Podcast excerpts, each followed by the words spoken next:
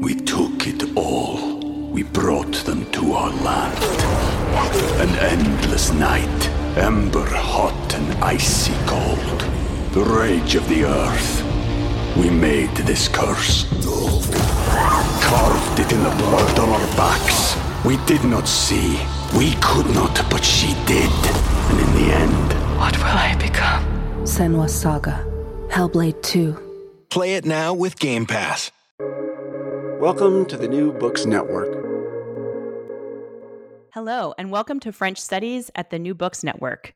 I'm your host, Annie Desessor, and today it is my great pleasure to speak with Doctor Celeste Moore about her recent book, Soundscapes of Liberation, African American Music in Post-War France, published with Duke University Press in twenty twenty-one.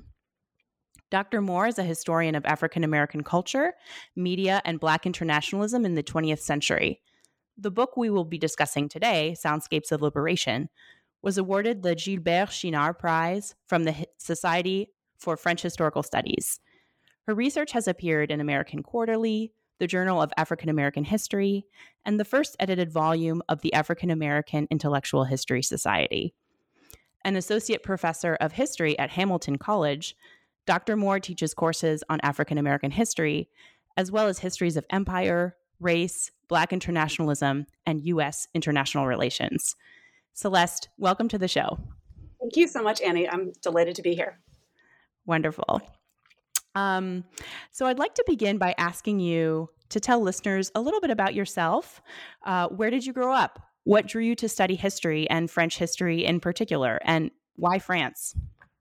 Um, yeah, I'm just reminded of that great book, Why France, right? There's a there's a lovely and interesting history of people um, approaching that question. Um, so I grew up in Durham, North Carolina, um, and really uh, didn't have a direct relationship to France other than, you know, French language classes um, with a sort of decidedly Southern accent at that point in my life. And um, I think that, you know, I was reflecting on this um, question you know, and this kind of bigger question, I, I suppose, that underlies my work is, am I a French historian? Is a question I asked myself a lot in graduate school and to some extent on the job market. And now, now that I'm settled in a sense, it's like, it's kind of a different question, but I think um, I'll come back to that. But I think the thing that really has um, long driven my research, or I think is at the base of my research, is an interest in why people are drawn to things, to culture, to histories, to um, music that is not their own. And like, what does that engagement or interest look like, particularly within racial terms? And, you know, one of my early um, kind of uh, experiences, I guess, or foundational experiences was I, after, before college, I um, did a program where I was teaching English in Hong Kong and met expatriates for the first time, and was also really interested in how people kind of all, I think things I didn't have a language for at the time really, but like the class and racial and kind of, um, you know, social kind of hierarchical positions and all that, how is being navigated in that space. Um, so I think that's what really has really driven the work is, you know, what are people getting out of something? What is it? Why is it interesting to them? What does it call up or Um, help them experience they might not otherwise. Um, and obviously there's a lot on this topic in terms of, you know, U S and African-American history that in terms of the question of cultural appropriation and, and other forms of extraction. So I think that's one of the big questions that's long interested me. Um, and the other, I think, piece, because there's a few different pieces of my kind of biography that take me here. Um, uh, the other piece I think that I don't always articulate, but it was pretty foundational for me is um, work I did in um, the kind of economic justice world um, in the early to mid two thousands. Um, so that was the work I did before graduate school, was working at an um, organization that advocated for, uh, advocated, you know, for kind of um, fair financial services and against predatory lending and other um, kind of extractive um, kind of um, financial practices by banks and other institutions, and studying this as, you know, something that had um, kind of really significant implications for Black communities and communities of color in New York City. Um, so I think that was one other piece of my story is kind of, I think, a long-term interest in social justice and economic justice. And um, you know, that gave my history study a different kind of, um, yeah, it, it framed how I approached being a historian. in pretty profound ways. Um, so I think those are like the two. And then the France piece, you know, yeah, I think it it really in a way was kind of interesting luck that I was in college and I was taking a class on African Americans and Black internationalism in Paris, in fact. So it was like one of these very early um, course experiences. And this was with a um, professor named Paul Jefferson, who was one of um, kind of a generation of Black historians um, who, um, you know, happened to be at Haverford was, uh, College where I went, was a really incredible instructor.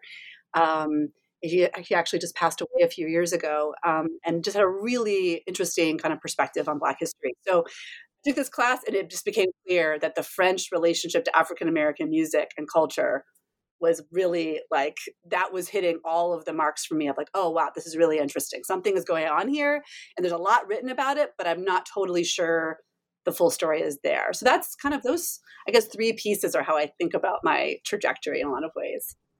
Thank you so much for that. And it's it's true that all of that, hearing you talk about that, that all comes out in your book, you know, and and I think there's something particularly powerful about music where, you know, you're it's it, you have an intimate kind of listening experience that can make it feel like it's yours, even if it's not. And that's certainly one of the themes that your book brings out, and the economic point as well, which we'll get into.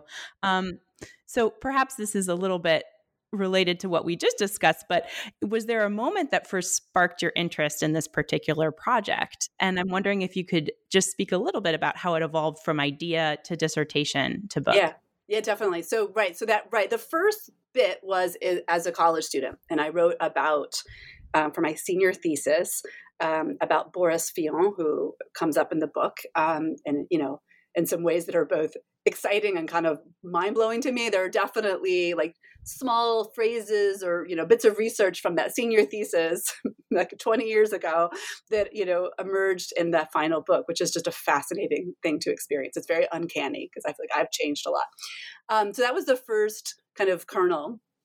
And um, right then I kind of was thinking about this and thinking about history more broadly, went back to graduate school and proposed this project and um, really had no idea how I was going to research it, to be honest. In fact, I had a first trip to Paris in two thousand eight, I think, um, pre like orals, you know, pre comps and kind of that first kind of research trip. And I just was like, I had no idea where I was going to find anything. Um, I didn't know what was going to ground this project. And the other thing that was happening simultaneous to it, um, I was working on this project at the University of Chicago where I was a graduate student, and um, it's called Mapping the Stacks. It was led by Jacqueline Goldsby, who was then at Chicago, and it was um, it was a Mellon-funded project that was kind of pre- premised on the the idea was that, you know, to tell African American history, you need to have archives. Like the archival basis of that history is what is the first necessary step. And she had observed, and the project was organized around kind of managing a backlog of archival collections, all of which could be, should be um, really kind of critical fa- archival um, material for uh, not only the history of African Americans in Chicago, but more broadly, because Chicago was this kind of critical, you know, city and space for African American history. And I was hired on that project around the same time. So I was doing I was processing archival collections with um, other people, other members of the team. It was a lot of us from history, literature, film studies, and um, learning from archivists um, at the Vivian G. Harsh collection where I worked about best practices. Like I was like really deep into this question of archives, um, and um, and I was there doing that, right? And then I had this project and I was like, how am I doing this project? All I can seem to identify from the written material out there is magazine articles, critical, you know, jazz criticism, right? That was kind of, and I just didn't really feel that energized by writing about just published work and, and journals and magazines. Um, and um, around that time, right? So I'm in my archival sort of, you know, moment. I'm thinking about the project. And um, I'm at, I ended up going to the Bayenne, um, at the Bibliothèque Nationale in, in France, in Paris, and meeting an archivist there. And she made some kind of offhanded comment. This was um, Anne Legrand, who's um, lovely. Um, it wrote a book on um, the critic uh, Charles Delaunay as well. she said, you know, there's this guy named Sim Copans who was a radio host, and I'm pretty sure that he's donated some of his books or something to the local library in Souillac, which was a small town in the south. It's a small, it's a small town um, south of France.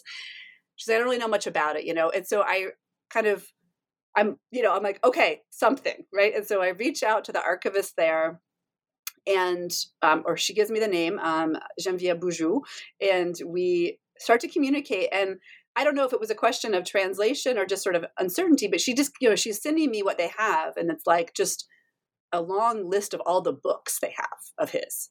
And I'm thinking, all right, well, maybe I could do something with that, right? Like maybe someone's book collection could be the basis of some interesting historical point.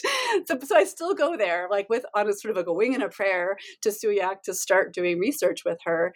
And I'm, I remember this really distinctly. We were in, uh, I think it's like the Palais de Congrès in the small town. We're in the attic because it's all in boxes still, all these books and stuff. And I'm looking through a book of his and I see a memo, or like, I think it was a memo or something of, so someone who, he worked for the State Department. So we'll, I'm sure we'll talk more about him. You know, he became a really critical figure in the book. Um, it's a memo, or it was like a, something about his work on the radio, because he was a radio host. And I was, and I, I showed it to Geneviève and I was like, look, this is so interesting. And she was like, oh, if you are interested in that, we have boxes of that. And I said, oh yeah, that's actually what I'm interested in. And that, and it was this incredible moment where just this whole archive just kind of unfolded before me. And again, it was totally unprocessed. So all of a sudden as well, my experience working on this archival project in Chicago, right? Totally different context than this French archive. But then I also started to feel this connection, right? As I'm reading through, you know, going through the materials in this in this um, unprocessed collection, right? I'm seeing letters from Langston Hughes. I'm seeing correspondence with Aimé Césaire about the nineteen sixty-six festival. I'm seeing kind of long, you know, like written histories and kind of correspondence about what African American music is. And it was, I realized, right, this was an archive. Now, this is also kind of this interesting question of what what am I and what is this book? It it became clear to me that it was, in a way, an archive of African American history, but something that had occurred elsewhere. Like I was in the south of France, but it was actually about Af- the history of African American culture, but it had been preserved elsewhere. And it was a really that was a really critical kind of dissertation moment for me. And it and that moment just kind of gave me the confidence that there was a story here that wasn't just in magazines.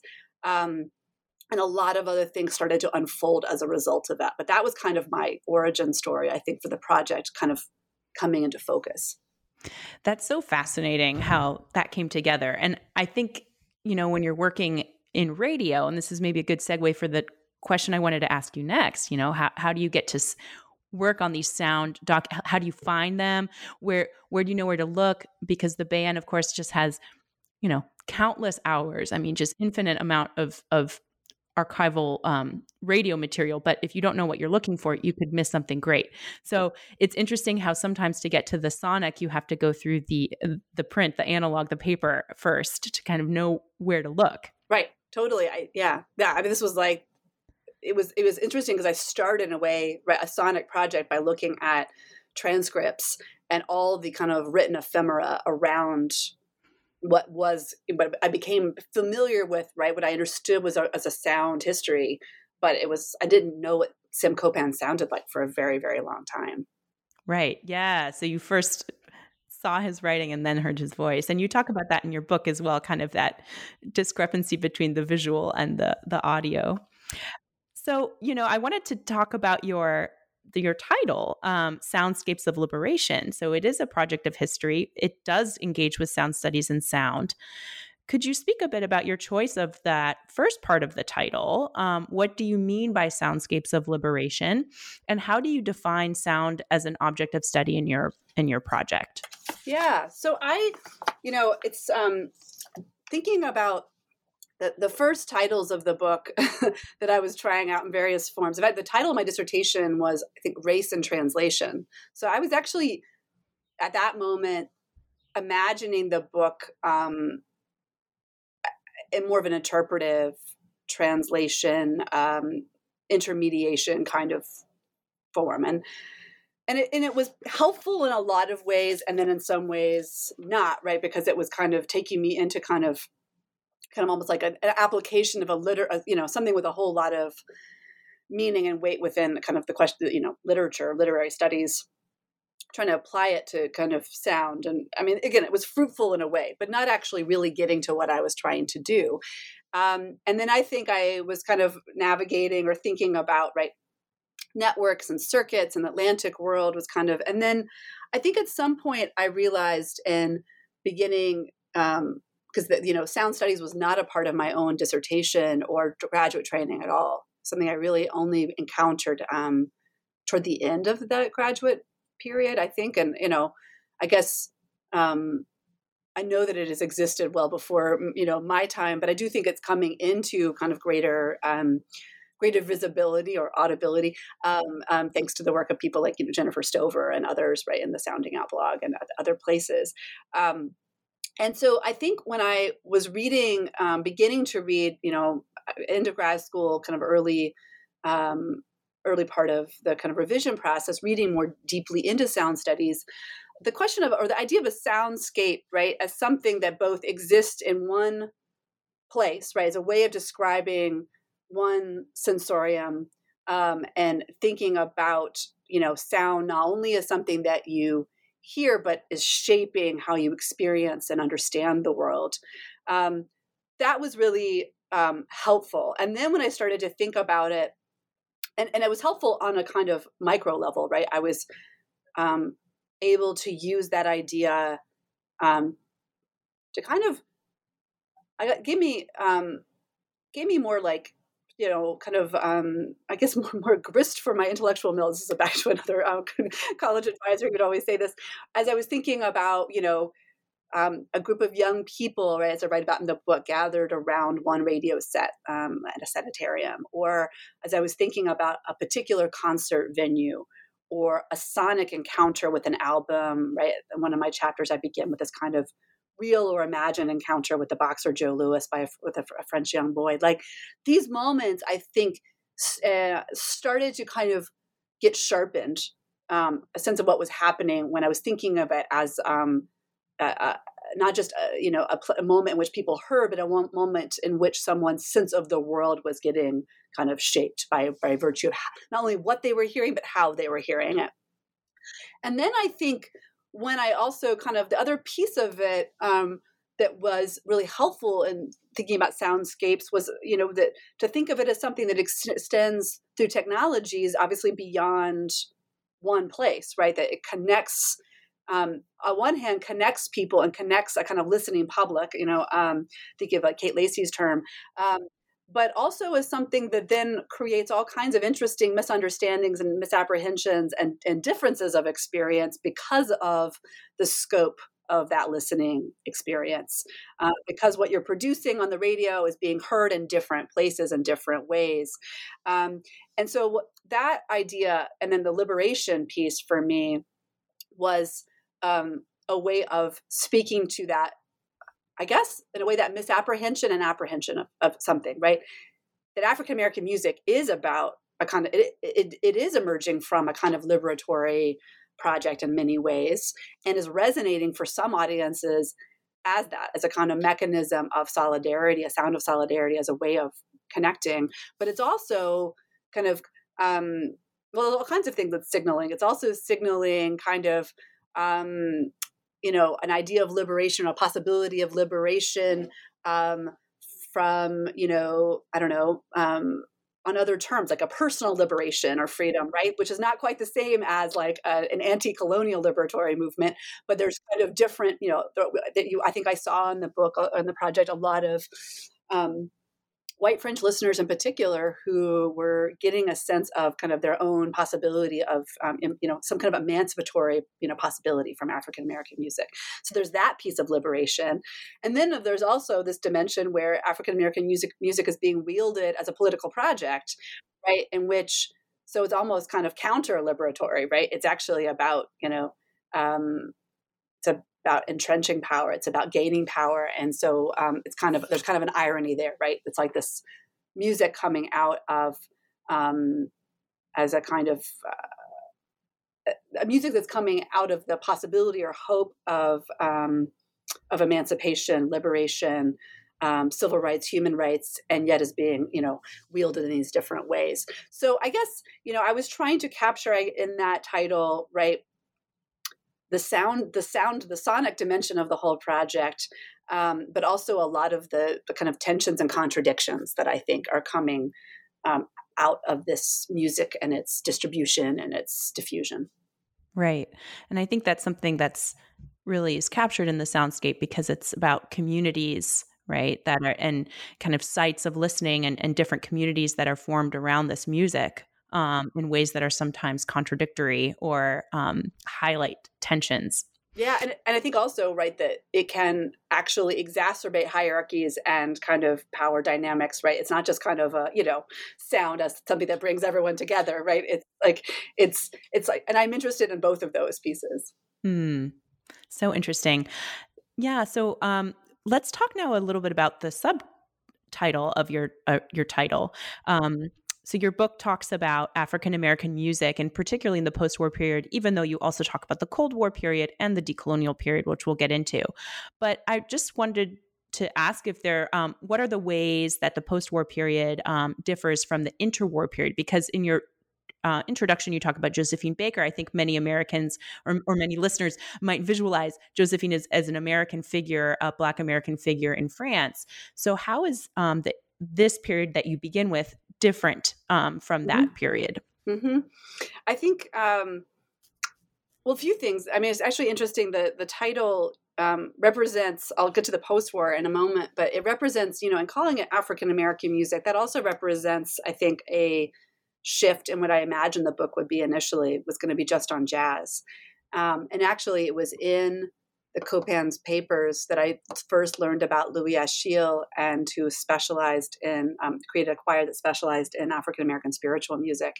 And, you know, I think as many dissertation writers will uh, kind of maybe connect to, like you sort of first like, oh, this is a problem. I wish I could use this because that project is this. And then you have this moment where you're like, or I could change the project. um, and so it doesn't have to just be jazz. It could be all these different genres and musical traditions and, and how they, what they signify.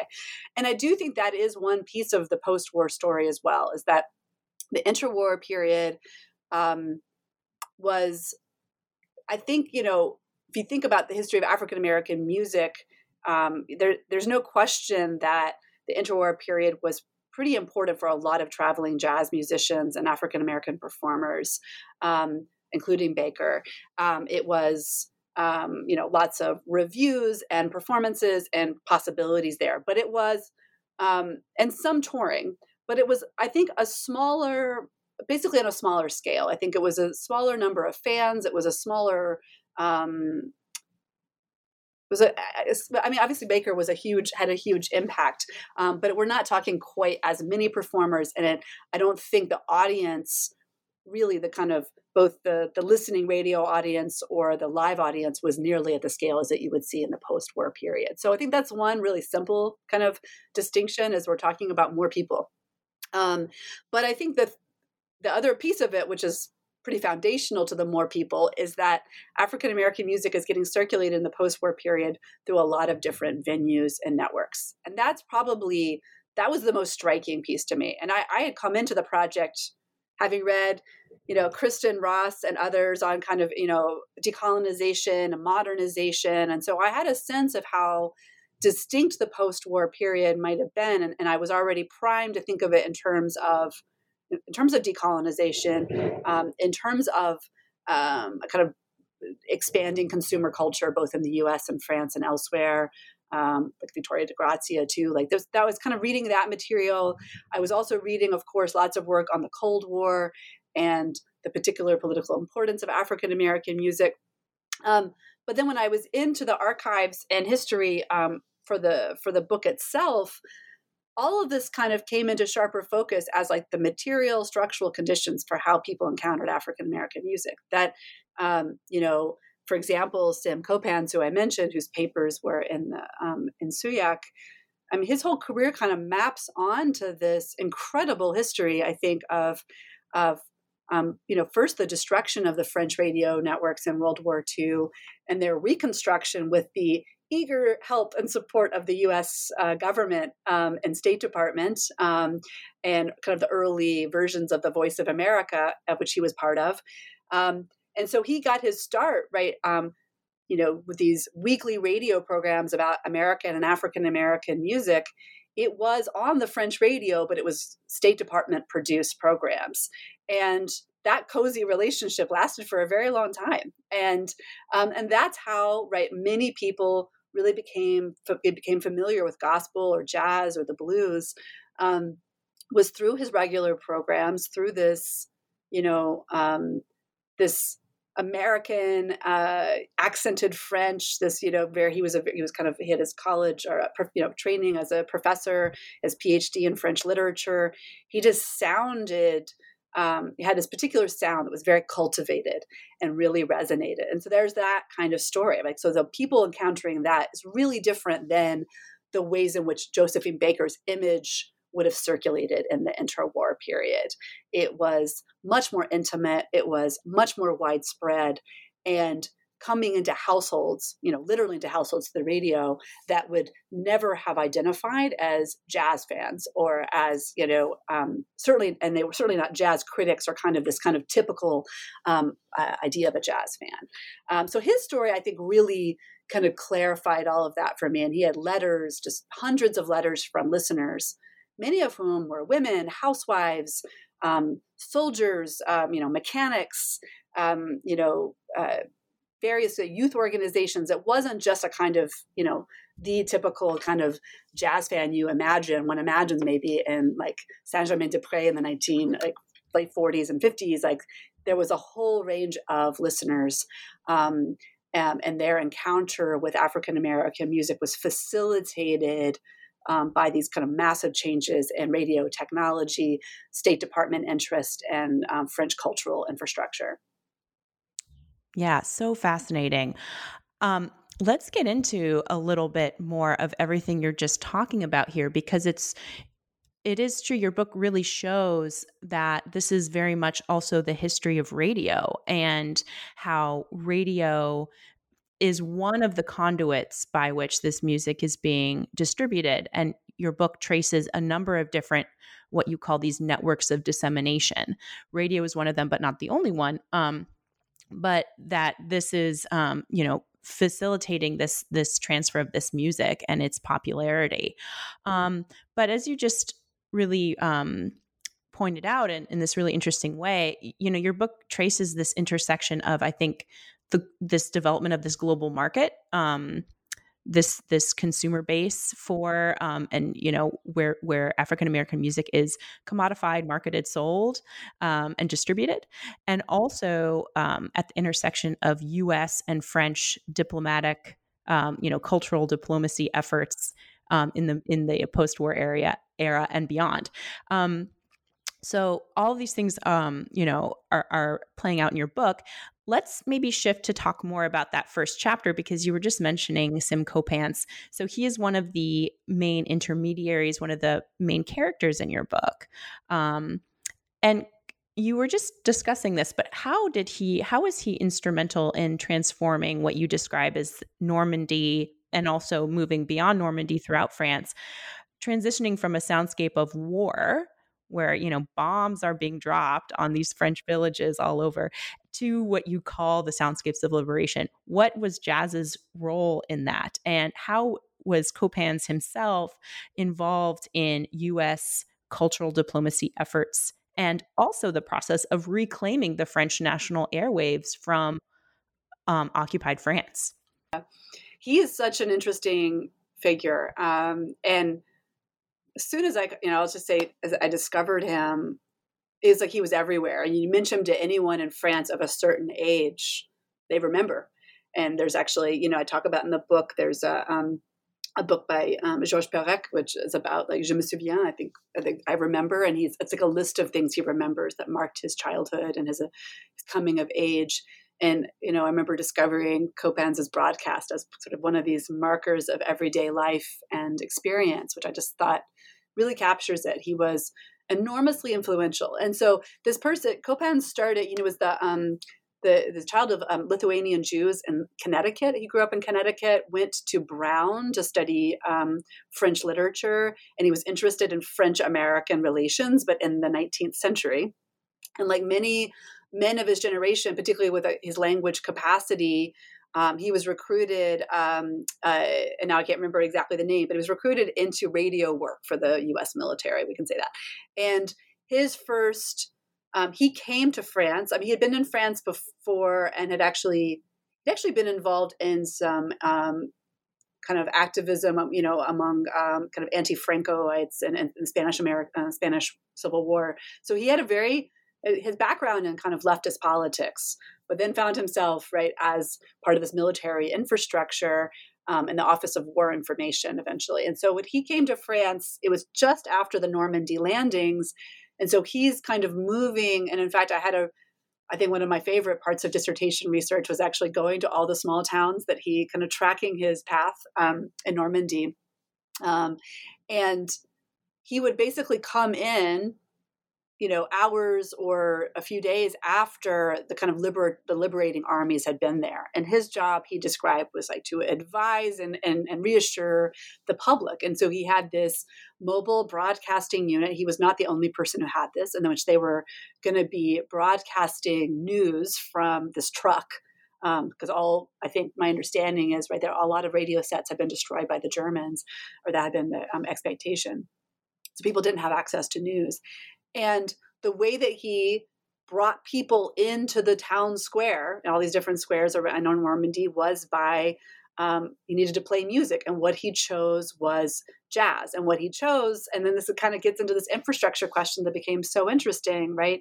Once you start kind of digging in, what he had access to were victory discs or V-discs, which were some of the only um, albums or records being produced um, in during World War Two due to a strike as well as um, scarcity. Um, concerns. And um, so what he, he was, it was this military issued record.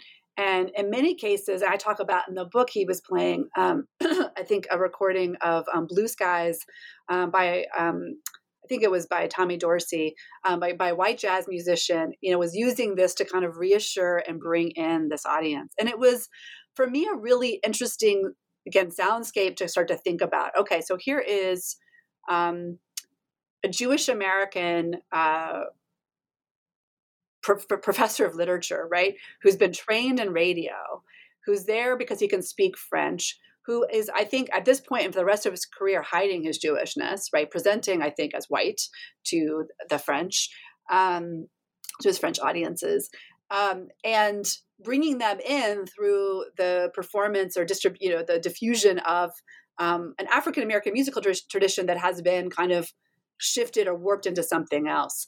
And I think this whole, you know, and, and, and that, and that's all happening in a, in a history that I think, you know, actually, as I started writing about it many, many years ago, it feels like, or researching, um, I was just starting to dig up material that other people have since published on. And I'm really glad about, um, just really how, I mean, how brutal this landscape was, not only for the French, but also for African-American soldiers and, um, um, And I believe um, uh, that there's a the more recent book. I, I'm blanking on her name right now. Um, at Wisconsin about um, about rape in World War Two. About um, the um, the African American soldiers. Essentially, I mean, this is one part of the story. Were accused and and um, and in some in, in court-martialed and hanged actually as a result of accusations of rape by French women at a just. you know, really disproportionate kind of level compared to their, um, you know, how many African Americans were in the U S military. So that there's this is, I mean, in the, in the same places where Sim Copans is broadcasting jazz from his little truck are the same places in which I was finding just kind of, I mean, really horrifying material about how the population, local population was responding to Black G Is. And that's not the story that I think people want to tell about the French relationship to African Americans. Certainly, that's not a part of the mythologies of liberation. That liberation actually occurred alongside and was a kind of precondition for um, racial violence, I think is something that I'm glad people are starting to uncover. Um, but I, you know, it's it's a it's it's a really unsettling part of this story, and I think gave you know, as I looked at that in relation to this other story we have about jazz and World War Two, right, as like the soundtrack to liberation. And I'm thinking, but this is happening alongside, right, the continuation and deepening of a kind of racial war. Um, and, and this is happening on all sides of this, of course, um, also for, um, you know, African and, and Black Francophone um, soldiers as well. Um, that it's that kind of that that juxtaposition, I guess, I thought was important to underscore. Um, but I think so that that was one piece of it. But then the other parts of the chapter that I think started to kind of come into focus for me was, you know, of course, there was the victory discs. Um, there were also, you know, American military um, radio, kind of radio broadcasts. There were recordings of variety shows featuring African-American performers in the U S that were getting recorded and put on these kind of large transcriptions and, and shipped over. Um, there was um, other recordings happening in France. There were um, a number of um Uh, bands and um, that were created, military bands that were performing jazz in both Normandy as well as in the south of France that were, you know, attracting um, a lot of different, uh, um, you know, French fans. And so there's a kind of, it's an interesting moment that I think can get read, right, as this kind of celebratory moment. But then at the same time, right, there's this kind of undercurrent of fear and violence from so many sides, right, that I was trying to capture in that that first chapter. We took it all. We brought them to our land. An endless night, ember hot and icy cold. The rage of the earth. We made this curse. Carved it in the blood on our backs. We did not see. We could not, but she did. And in the end, what will I become? Senwa Saga. Hellblade two. Play it now with Game Pass.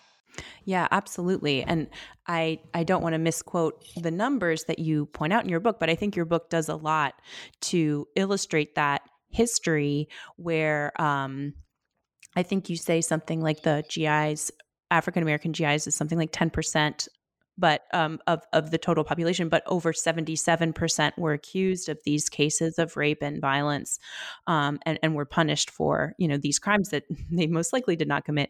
Um, so Your your book does a really wonderful job, I think, of of showing that contrast. Um, and I believe you discussed the story of one particular Black G I who said, who you found had, had said something along the lines of, if I had a disc, you know, like a a, a victory disc in my hand, then I would be well received. Right, but right, that's right. Wasn't always the case. Yeah, I think, well, and I think that it's so complicated. You know, I think the, you know, one of the other kind of interesting, I guess, little sub kind of historical or historiographic questions I kind of got into was, right, to what extent was this the kind of transfer or importation of um, kind of um, racist and racial policies in the U S into France by the U S military? And there's no question the military, the U S military is, is you know, introducing something there. Um, but I also, I don't think that was the full story, you know, and I think there are um, kind of there were racial ideas and ideologies that we have to kind of, that were, I think, amplified or called up, um, to use, I guess, some sound, sonic language, um, uh, into being or in, and transformed into new ways because of, um, you know, how local French populations were reacting not only to African-American soldiers, but also to the prospect of African soldiers um, and, um, you know, uh, the colonial, the you know, the colonial part of the, the French military. Um, so, yeah, it was, I think, um, a really jarring story to encounter and one that I don't feel like I did full justice to, but I'm glad other people have written about it. But also it helped me understand the book's work, right, that it wasn't just going to be about music as though music is separated from all of these kind of um, powerful mechanisms of controlling people, of, of moving people, of defining people and defining their life chances, whether they're in the U S or France. Right. Absolutely. Um, on that note, could you speak a bit about also in this first chapter, one of the things I found so interesting was how these debates around jazz and what is quote unquote authentic jazz versus, you know, so avant-garde authentic jazz versus more commercial jazz or industrial jazz, how these got caught up in the story about Frenchness and, you know, French national identity. So could you speak a bit about the, the, the characters who were shaping these debates mostly in Paris, I believe, around around this time. Yeah, the book, um, you know, in a way, it was kind of an interesting part of writing, right? Because there's sort of there's a prehistory that you have to get through, right? In a sense of, right, there's this whole world of jazz fans and jazz critics um, whose work kind of coalesced around the, the Hot Club of France, which, um, you know, no question had a really important role to play um, for definitely the interwar period and, and, and in the post-war period as well in defining what African-American music and what jazz was in particular for French audiences. Um, and, you know, had a powerful role in, you know, the careers of a lot of musicians. Um, and that um, that was the work of Charles Delaunay and Hugues Panassié, um, who um, were... jazz fans, jazz critics. Delaunay was the, one of, I think, really a pioneer in discography, right? Like keeping track of all of the um, records of, you know, particular musician or band. Um, this really obsessive and, um, I, I mean, and and celebratory. I mean, they were they were they were enormous fans of jazz, and um, and they they produced a lot of written material and knowledge about African American music, all, you know, some of which, of course, had its own particular kind of, uh, you know, vantage point or perspective, um, and, and and many of which, um, you know, one might argue with, but, um, or much of which one might argue with. But they, um, the Hot Club, part of what defined it, and then eventually also kind of led to um, its uh, kind of falling apart at various points, was this debate around commercial versus authentic jazz, or traditional versus bebop, right? And, and you know, anytime you get into debates around authenticity or what is authentic, especially when it comes to African American music, you know that you are in some, like, you know, it's not, um, it's racial. It absolutely is about racial identity, and it's about the possibility or capacity of white observers, critics, um, interpreters, right, to control that conversation.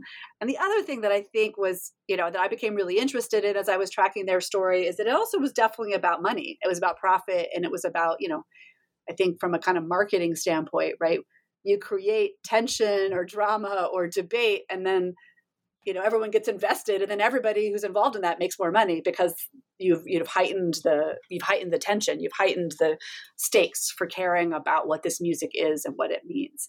Um, so anyway, they they formed the Hot Club in the nineteen thirties. It was a fan club. Um, there were um, listening um, parties, and they did a little bit of recording of musicians and some distribution, but it was really mostly about supporting or facilitating um, access to jazz for white French jazz fans, and, and doing so through the importation of records and the invitation of African-American musicians and white musicians, jazz musicians as well, to France to perform.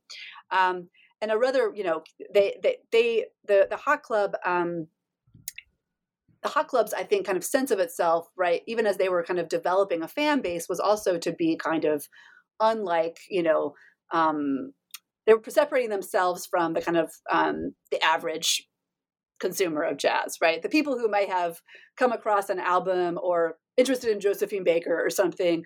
This is like kind of, you know, they're they're distinguishing themselves from this kind of more average listener. They are like this kind of chosen. I mean, it had almost kind of a quasi-religious quality about it.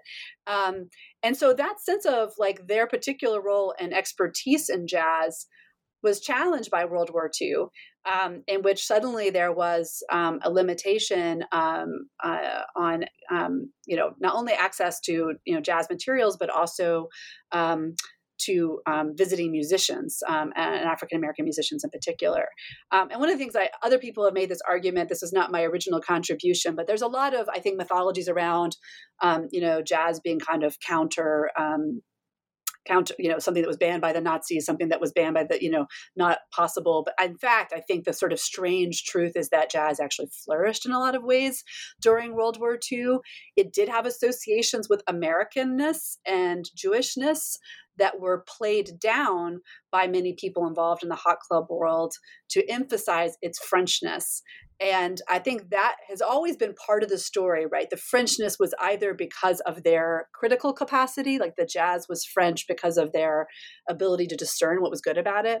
Um, and maybe also this kind of connection between the French and New Orleans. I mean, there's that as well. I, I, uh, but um, but then actually in, in, in World War Two, it became an opportunity for a lot of French bands to perform. Um, and come together. And one of the really interesting kind of, you know, stories I tracked within that was also the experience of Caribbean and African um, uh, jazz performers who found themselves in this really precarious position um, as, you know, seeing seeing that seeing the opportunity, right? Like African American musicians were not there. There was some interest in, right, the idea that a Black performer represented or could authenticate a jazz experience. Um, and um, and and yet there was also this sense, and I think belief for many white fans, that it wasn't the real thing. And so, you know, there was a particular concert by uh, a group of African Caribbean musicians, that the Hot Club Colonial, that um, that, you know, it was like they were kind of allowed on stage in this way, right, to perform, and their Blackness became a part of the, you know, the interest. Um, but then the reviews and response to it by white um, jazz critics was kind of, yeah, but we know this is not really the real thing because we're so good at discerning this. So it's just a lot was kind of playing out in that interstitial period, I think, of, you know, desiring a kind of, um, well, many things going on, right? Desiring Black performers, um, also um, enacting or facilitating violence against Black G Is, um, and also this, you know, kind of facilitating a kind of greater sense of ownership um, and um, identification with jazz as a kind of as a French, uh, a French product or a French cultural um, innovation. So fascinating.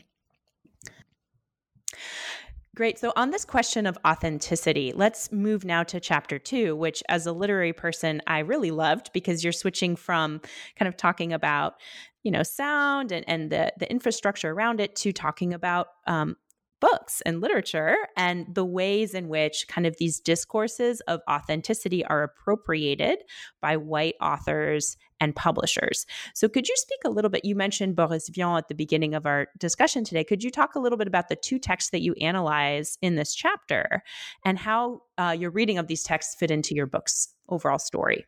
Thank you. Well, and I should say this chapter represents like the deepest, uh, the deepest dive into like my, you know, psychic relationship to the story, because it starts with Boris Vian, and um, and in many ways it's the one I, I've I've spoken about the least in a way. Um, now that the book is published, so I'm glad to talk about it. So it's um, I put into conversation. I mean, actually, two books that absolutely existed in the same in the same moment and in, in, in relation to each other in some very interesting ways. So one is. Um, one is Boris Vian's um, I Will Spit on Your Graves, um, which, I mean, the backstory of this is is kind of insane, really, when you when you kind of read about it first. But for those of people who aren't familiar, so he was a French um, jazz fan and performer, very much like the kind of the, he represented in many ways, right, Saint-Germain-des-Prés of the, of the post-war moment. So he was this kind of... Um, bon vivant kind of figure. Um, and he um, was, you know, obsessed with American literature, music, and African-American um, literature and music in particular. And it's all kind of apocryphal in a way, or like these kinds of narratives that mythologies that are produced from this moment. But he, um, he wrote, um, or he kind of um, made a, on a dare perhaps, wrote this book um, that was to, supposed to, you know, the idea was he was writing something that was, he claimed and was um, sold initially, marketed initially as his own translation of a of a book by an African-American writer, actually a former G I that he had invented named Vernon Sullivan, who supposedly wrote this book that, about racial passing, racial violence, um, like this, it's like this very um, like kind of sordid, um, kind of highly sexualized account of um, of of the experience. Experiences of two brothers, um, one of whom is um, passing uh, passing for white, and the other who is eventually um, lynched at the end of the story um, for um, his relationship with a white woman.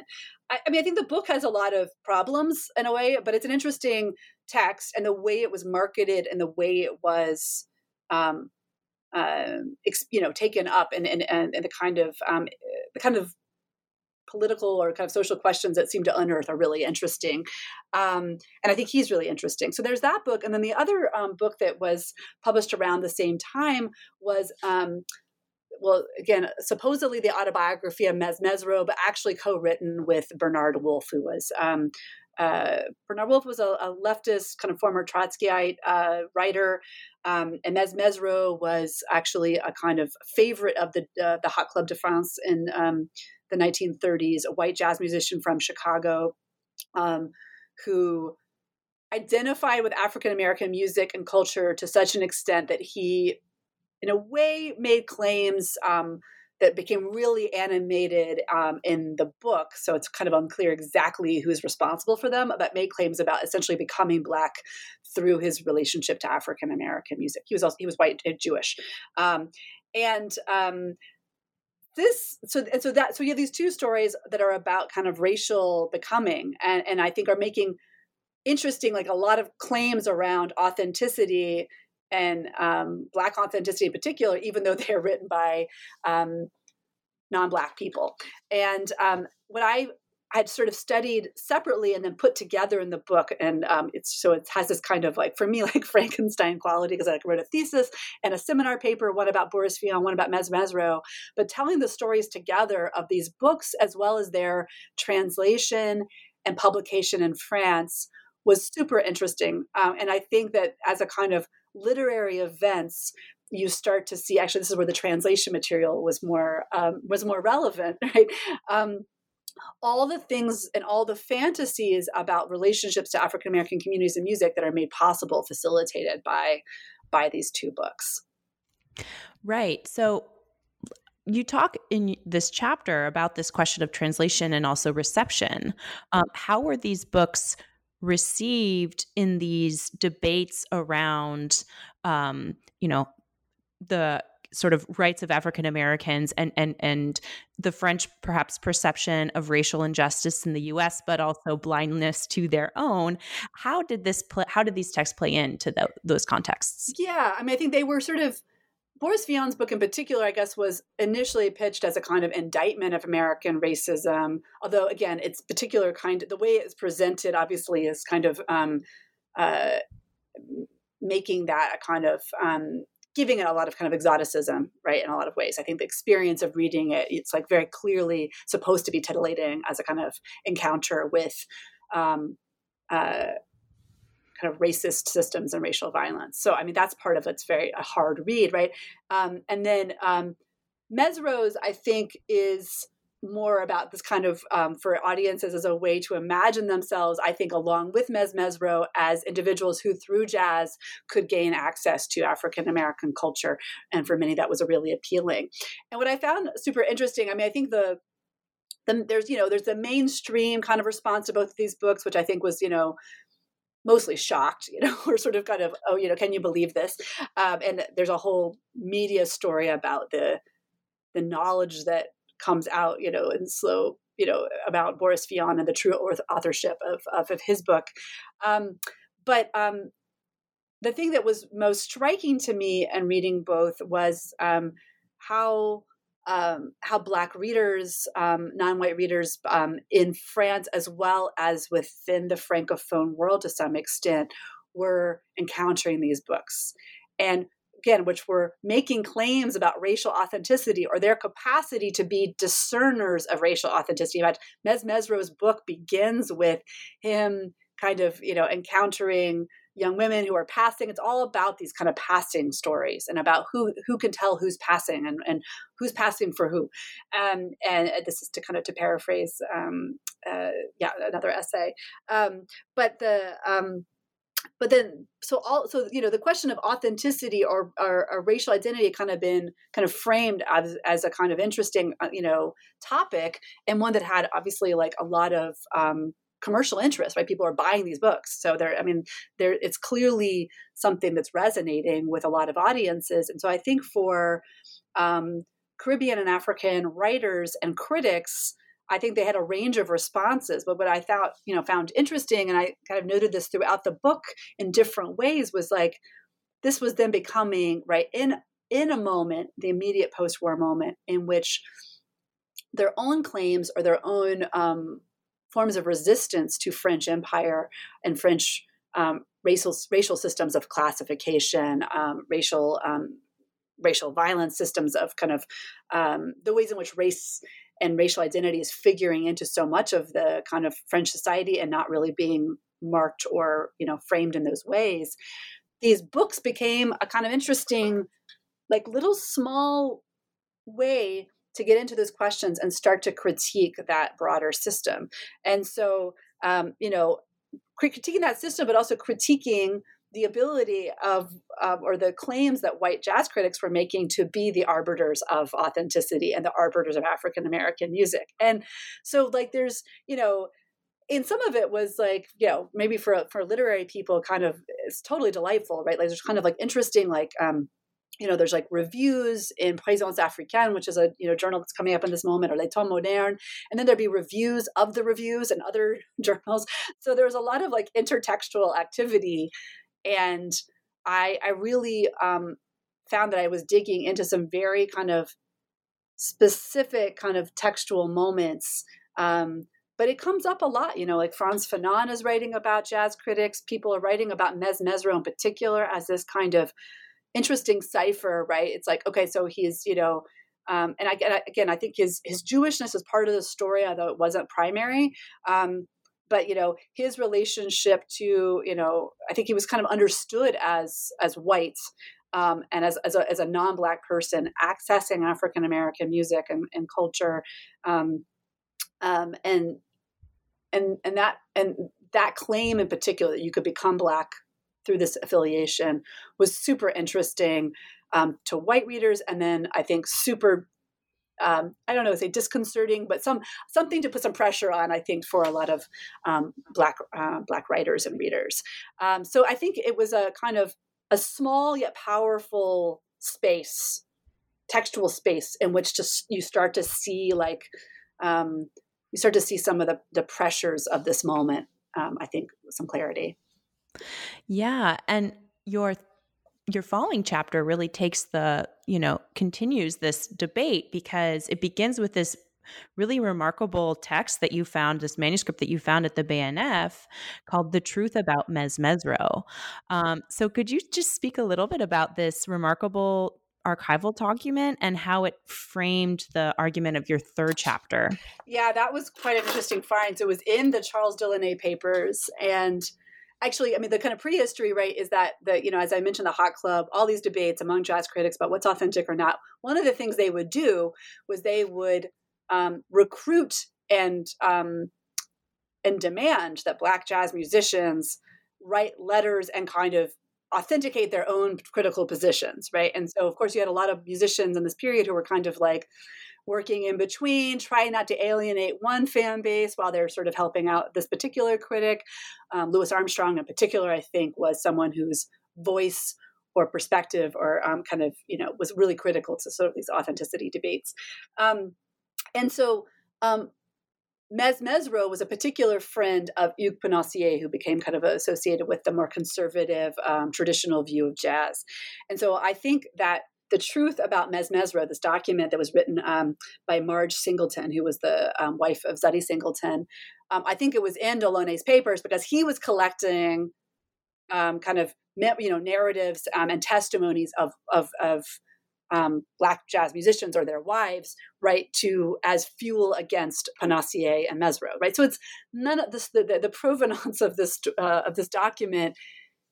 It's interesting, like he's collecting it. It was never published. It never became kind of known, but it was in, you know, his archive. And so but this is a story essentially in which you now have, um, uh, you know, an African-American woman writing about Mezzrow's, um, uh, Mezzrow's betrayal, right? He's someone who gets up on stage and talks about being a friend of African-American performers. He's claimed that he's in fact, right, um, a member of this group. And what the story is, or the truth of Mezz Mezzrow, is that he's not paying them and that he's facilitating non-payment.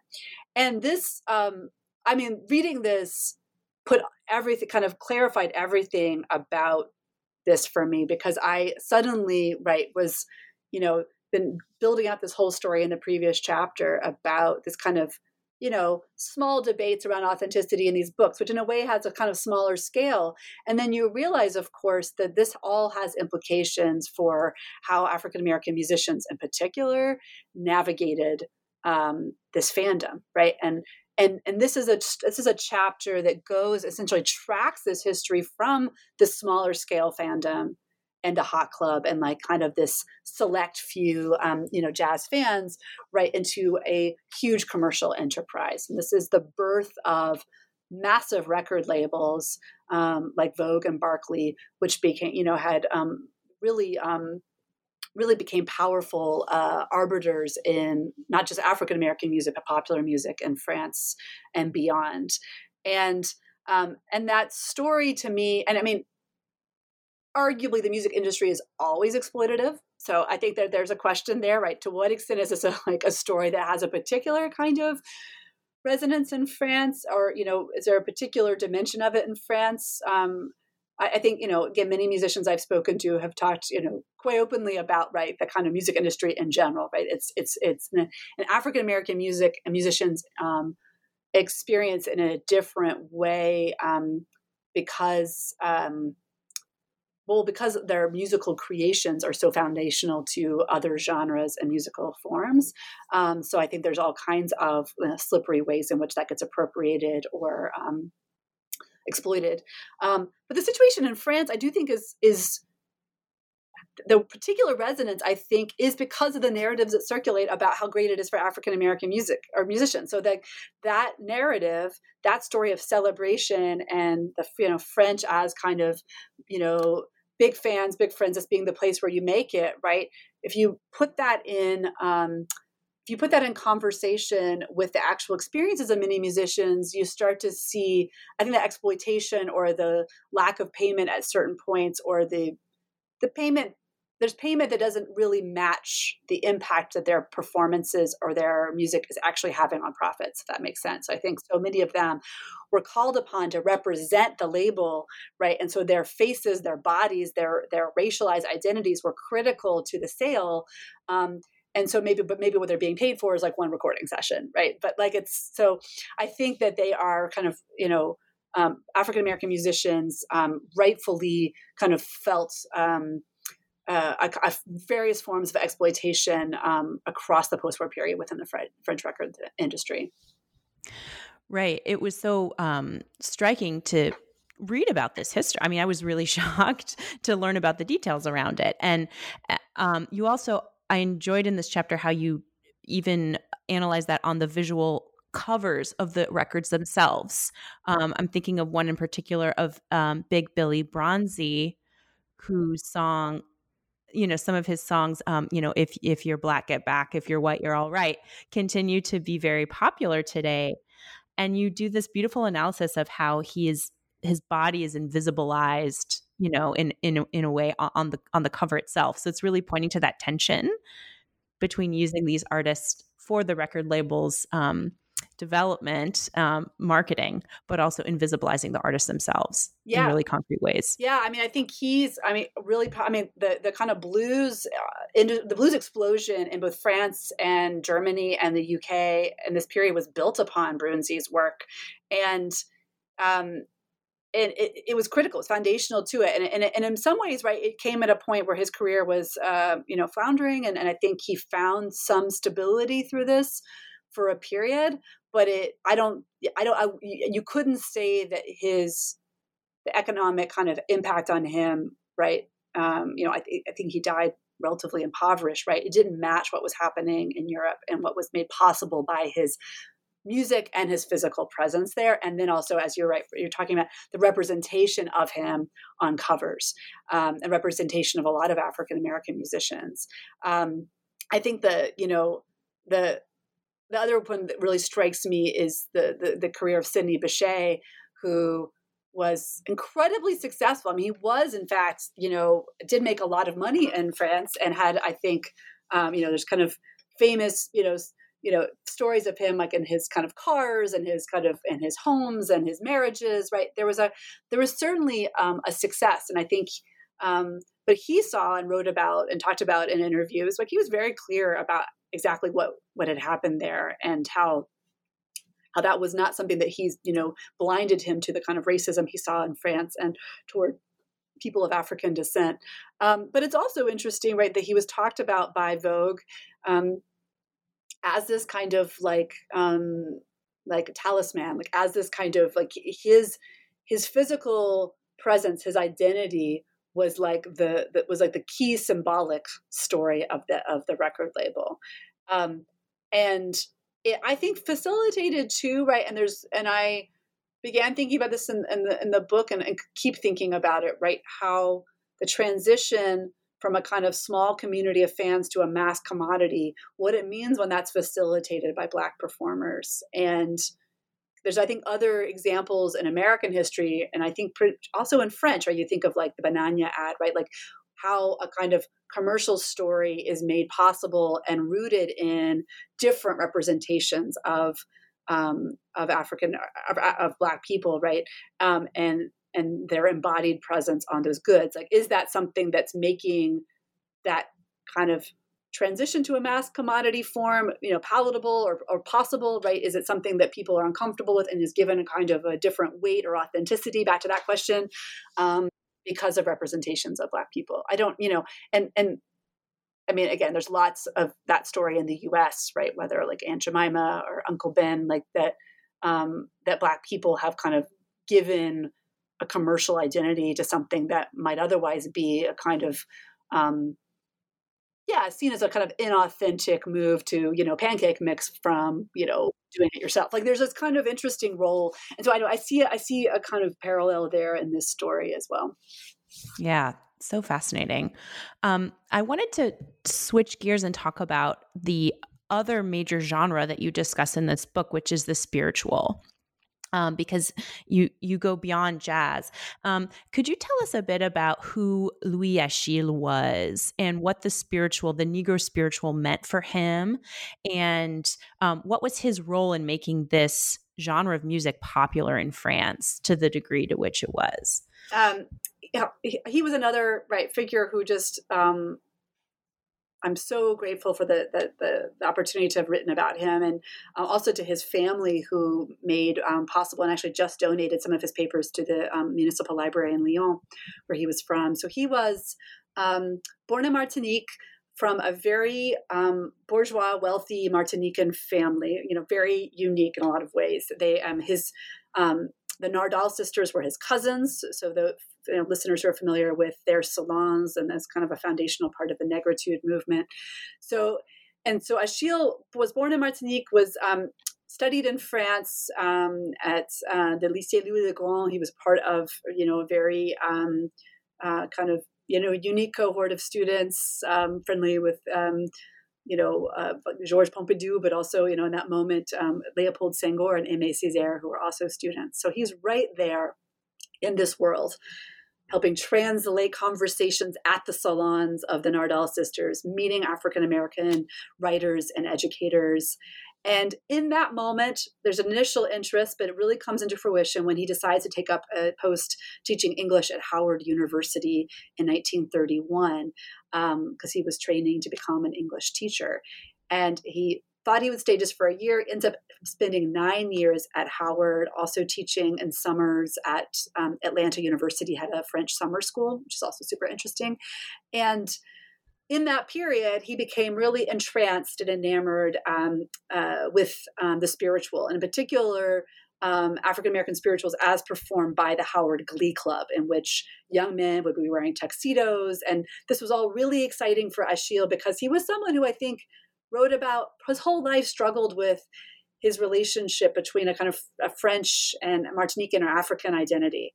And I think he ends up kind of resolving it in some interesting ways, but very drawn to the kind of discourse of civilization, very drawn to anything that suggested, right, that there was a kind of synthesis of a kind of African and Western, and this really appealed to him. And I think some of his early writing is, is, is you know, pretty snobby. It's pretty, um, um, I think it's very dismissive of anything he doesn't see as being cultivated, um, and, and is not, you know, kind of fitting within his, you know, he really bought into, I guess you could say, a kind of colonial um, civilizing mission framework.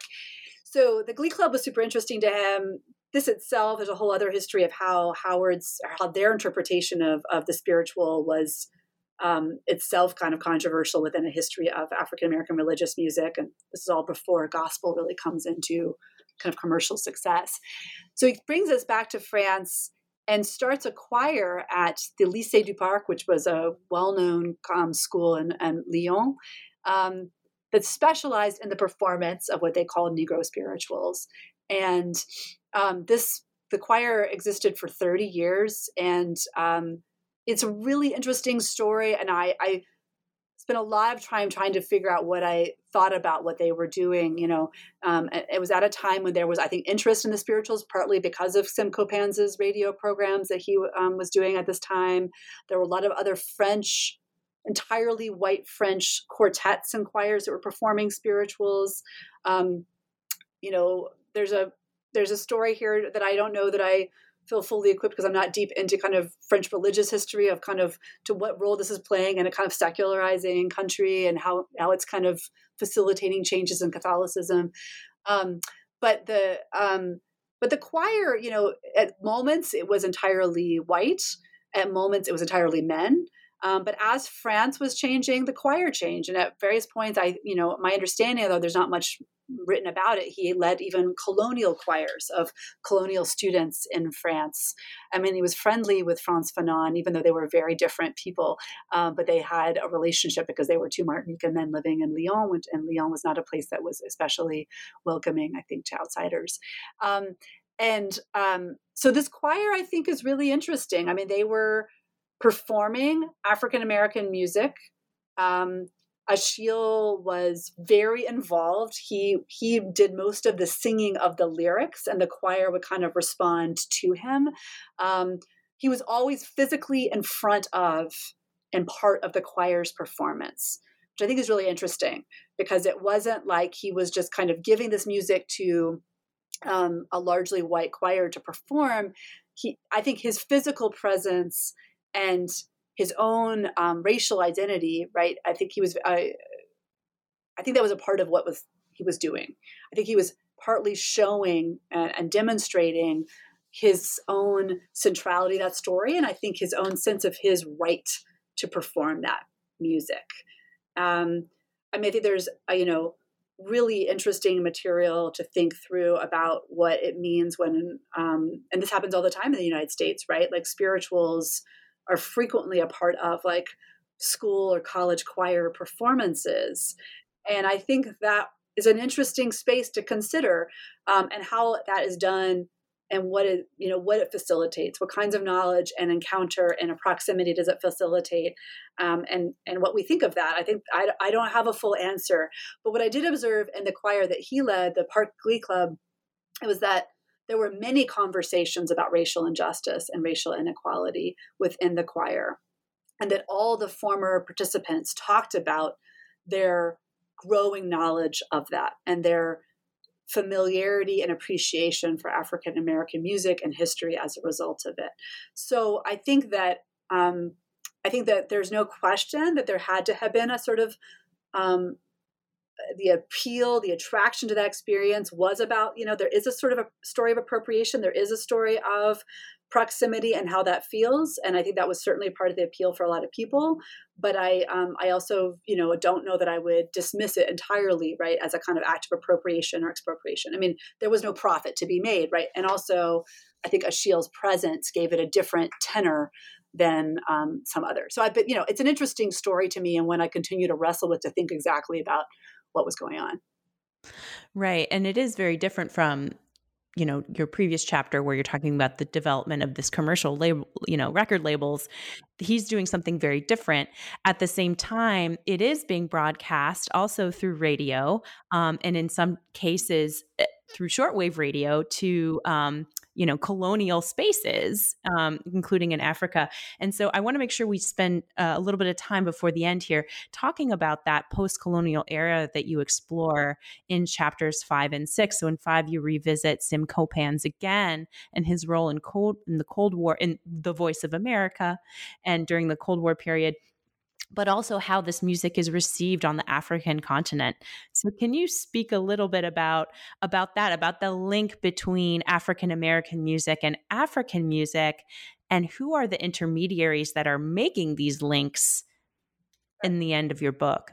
You know, the story is in part a continuation of a lot of the earlier parts of the book, which was always was interesting to me, right? So again, the Copan story was fascinating because he was, you know, doing his program, radio programs um, on the French radio, and then um, through the State Department, and then in the mid fifties, it he actually transitions to, to being um, a, an employee of the French radio, no longer with the State Department, um, which I think definitely had to do with McCarthyism and his own relationship to the State Department, though it's not entirely clear how that played out. Um, but then he then he became a freelancer to the State Department, um, and actually he was involved with Radio Free Europe. So I can't say that he was, you know, he was definitely involved in a kind of um, Cold War kind of infrastructure. Um, but he um, started to do these lecture tours in provincial France, but then started to expand from them to doing lecture tours Um, in North Africa and um, and in West and Central Africa and in Francophone and the Francophone uh, Francophone Africa after the kind of decolonization, um, and this was all facilitated by the State Department, and I think facilitated by his own interest in um, speaking to. For him, he was really interested, I think, in speaking to African students and African audiences about African American music, because his whole lecture circuit was a lecture premised on African American music and being African. I mean, in a sense, tracking a transatlantic story. He was not interested in a story about jazz that went from New Orleans to Chicago, or, you know, he was really interested in connecting this, and he was using the work of ethnomusicologists and recordings that, you know, now kind of Folkways, um, the Folkways record um, records that Um, making the kind of connections. And I think he was, you know, like Waterman, and I can't remember some of the other ethnomusicologists he was talking about, but, you know, it wasn't entirely his own creation, but he was facilitating um, a French and Francophone encounter with that story, right? That if you hear recordings of drumming um, in, you know, West Africa, you're going to see parallels with, um, you know, this recording in Alabama, you know, whatever, the, you know, the, you know, at the same time. So, um, So he, that's what he was doing, and I think he and his radio programs were being broadcast um, throughout the um, the Francophone world and post the post-colonial kind of French Francophone world um, through the mid uh, the early to mid uh, nineteen sixties, um, and that was you know um, hard-won knowledge for me going into the French uh, kind of national kind of archives and finding all of these programs of you know how his. How his, how his programs were circulating um, in that period. And um, that so that was one piece of it. Um, Achille was also, um, you know, went to the nineteen sixty-six festival in Dakar, so it was also kind of a part of that moment.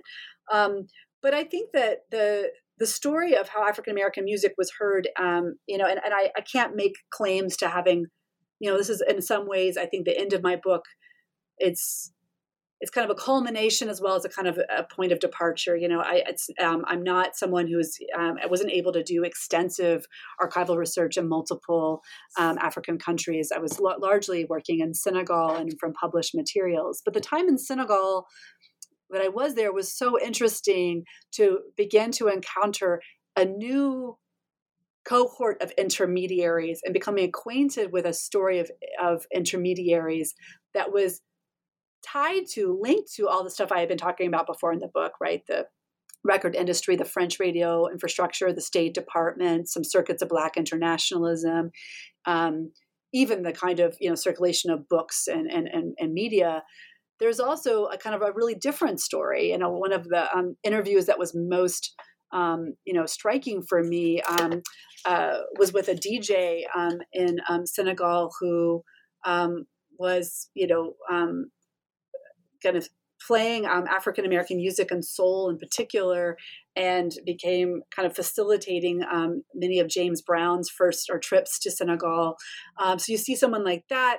Um, you see um, a lot of uh, African listeners kind of encountering and pushing back against kind of some of the State Department apparatus.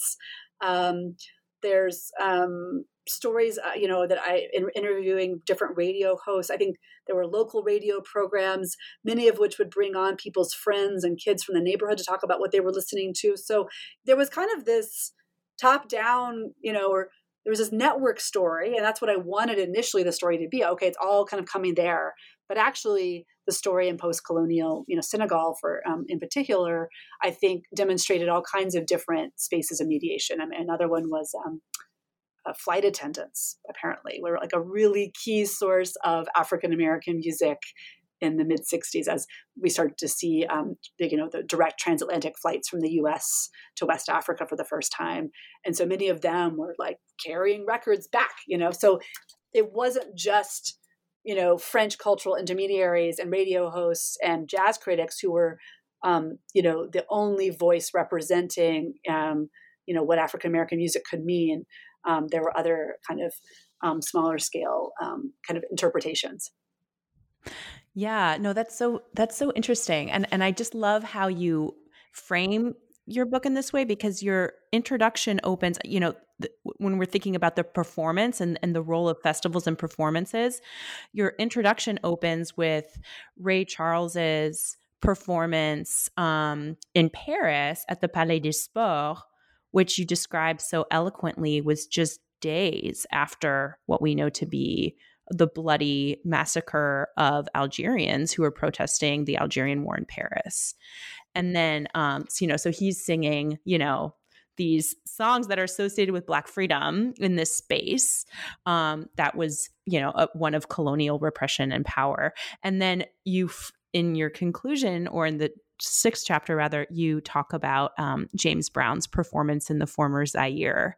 Um And so I really think your book really beautifully kind of frames these two different um, performances and the soundscapes that they, you know, were operating within, but also created, um, and contrasts and kind of traces colonial history into post-colonial history in these ways. C- could you speak a little bit about that per- James Brown's performance and kind of how you it why you chose it kind of at the end of your book?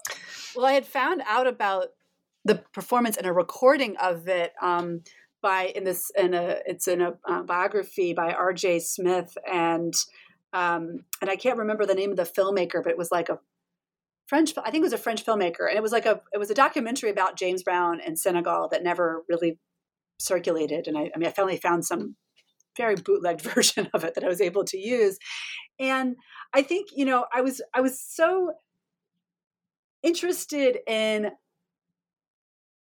It's like, you know, so when I was writing the book, right, you know, I'm not a musicologist. I'm not a music theorist, right? So I was always drawn to the material dimensions of it, right? You know, it's like, okay, here's a song, but like so much of how people encounter a song is about the, you know, the record industry and how it frames it. What picture does it put on the cover? What do the liner notes say? Like, where did you first listen to it? Or the radio, right? What kind of radio set was it? How did the host, you know, present it? How did they frame it for your ears? What did you imagine the host looking like? You know, television. I talk a little bit about television in the book too. So all these, you know, I'm very, I was very committed to thinking about music encounters as being almost, you know, really uh, material driven. I mean, they they weren't they weren't just kind of happenstance. There was so much to, you know, understand about how what went into shaping that experience or encounter. But then musical performance, right? Spaces of performance, concerts, kind of blow that up a little bit, because of course it's all about all the ways in which that performer ends up on that stage and you, the audience member, end up in that space. And, you know, the Ray Charles story in particular feels like you really do want to be at- attentive to all the structural dimensions that not only made it possible for, um, French audiences to be there and be listening to Ray Charles and loving Ray Charles, but also all the ways in which that enabled them to not hear or see what was happening in France, in Paris at that same time. So it's like the structural, I think, dimensions actually are very helpful in that case. The James Brown performance that I talk about, and I was, you know, um, one of the, I was reading um, work by James Sneed about repetition um, and what happens in a kind of an African-American music and vernacular. And it was such an interesting um, performance space to take note of. There's a kind of, um, I think Brown is making all kinds of decisions. He's like running into the crowd in ways that, you know, probably his, you know, handlers were not thrilled about. And it just became clear that the performance space can also be a, a space of total surprise and, and, and improvisation, to be sure, but also just unexpected kinds of decisions and encounters, right? And I became more attuned to how James Brown was responding to his audience, um, you know, even in some of his vocalizations, responding, I think, in a way to a call to prayer that he may have been hearing. Um, this is, I'm borrowing a little bit from R J Smith here too. I thought it was such an interesting kind of insight, and began to think about that, right? Um, this Muslim country and like what what soundscape he was in there, right? And how that was informing his performance. I mean, again, to think about that in relation to the Ray Charles concert, that's a concert that I think, or set of concerts that were so much more tightly controlled because of the Algerian War, right? So I think that's also part of it. Like there's different performance spaces enable different kinds of exploration and possibility and um, unexpected moments. Um, and, you know, I mean, one of my other favorite performance stories in the book, uh, which I think I just talk about briefly in the introduction, um, is a performance by Cannonball Adderley, um, in which he's, you know, he's in Paris, I think it's nineteen sixty-nine. He's talking about how great it is to be in Paris. You know, I don't, he may have even say April in Paris. I can't remember. But then he said, but we all know how great, why it's so great to be in Paris. And that's because we're getting paid. Something like that. I'm paraphrasing. And he kind of like in this moment, right, of the performance punctures the whole mythology, right, that everyone is there to participate in, that like African-American music musicians love being in Paris. You know, French people love African-American music. And he's reminding everyone in that moment that he knows that this is about labor, this is about payment, and that's why he's there. Which, you know, is, I mean, he says it in this way that's like, you know, charming and delightful as always in his voice, but it's, he's still saying the truth. And in the concert space, it's possible. Right. Absolutely. And, and I think, you know, one of the questions that you raise in your epilogue, I think really is one of the central questions of your book that I think is touched on in that quote as well, which is why is African-American culture so valued when Black lives are not? And I think your artists, you know, your your book really shows how these artists have been, you know, co-opted and used in these different ways, but how they're also kind of using their platform to, you know, to the, to certain degrees, to the the degree, the degree to which they're able to, um, to create agency for themselves and to have these moments of, you know, of self-affirmation. And certainly we see that in the final James Brown concert, um, as well. And, and kind of the, the symbolism of his, his presence there, and also the value of his image and his music for African audiences. Um, you know, you have a, that beautiful photo of girls dancing to right. the James Brown record. Right. I mean, he represented a kind of form of masculinity. I mean, there's a lot to unpack about James Brown, but like in terms of what he represented, um, right, it, it, there was a posture and um, and an exaltation, I think, that felt um, kind of, un, you know, in a way, like was able to kind of come out in its fullest form in these spaces. And um, I think it's, yeah, I think it's incredibly interesting to think about how, right, African-American performance as well as Black critics and audiences um, and writers, how, right, there's, I think that they recognize this tension that you were just talking about that I bring up in the epilogue of like African-American music being valued and Black lives not, right, that that's, that tension is not confusing to anybody, and that and that contradiction is not surprising to anybody who's part of it and who finds themselves subject to that. Um, so the question is kind of what do you do with that, right? To what extent does that become like a kind of narrative or discourse of authenticity or um, expertise, um, or opens up certain kinds of possibilities to then critique, you know, a broader kind of cultural structural, you know, sometimes it does. And then sometimes I think it just is something that is a truth that people see and accept and just recognize like themselves within that structure. Um, and so, you know, there's other stories of people who didn't necessarily speak out as a result of that, the knowledge of that contradiction. Um, but we're never, I think, blind to it. I think it was um, something they were aware of. Yeah.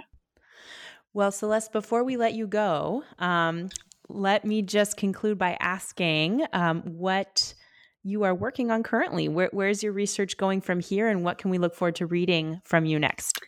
I um, there's a lot of pieces of the book that have been um, continue to be interesting to me. I think the intersection of race and capitalism, um, and the and the the history of media, and um, and sound media in particular. Um, I have been, um, I'm co-teaching with a colleague here, a class on, in sound studies, and I am just finding myself reacquainted and delighted by that body of work.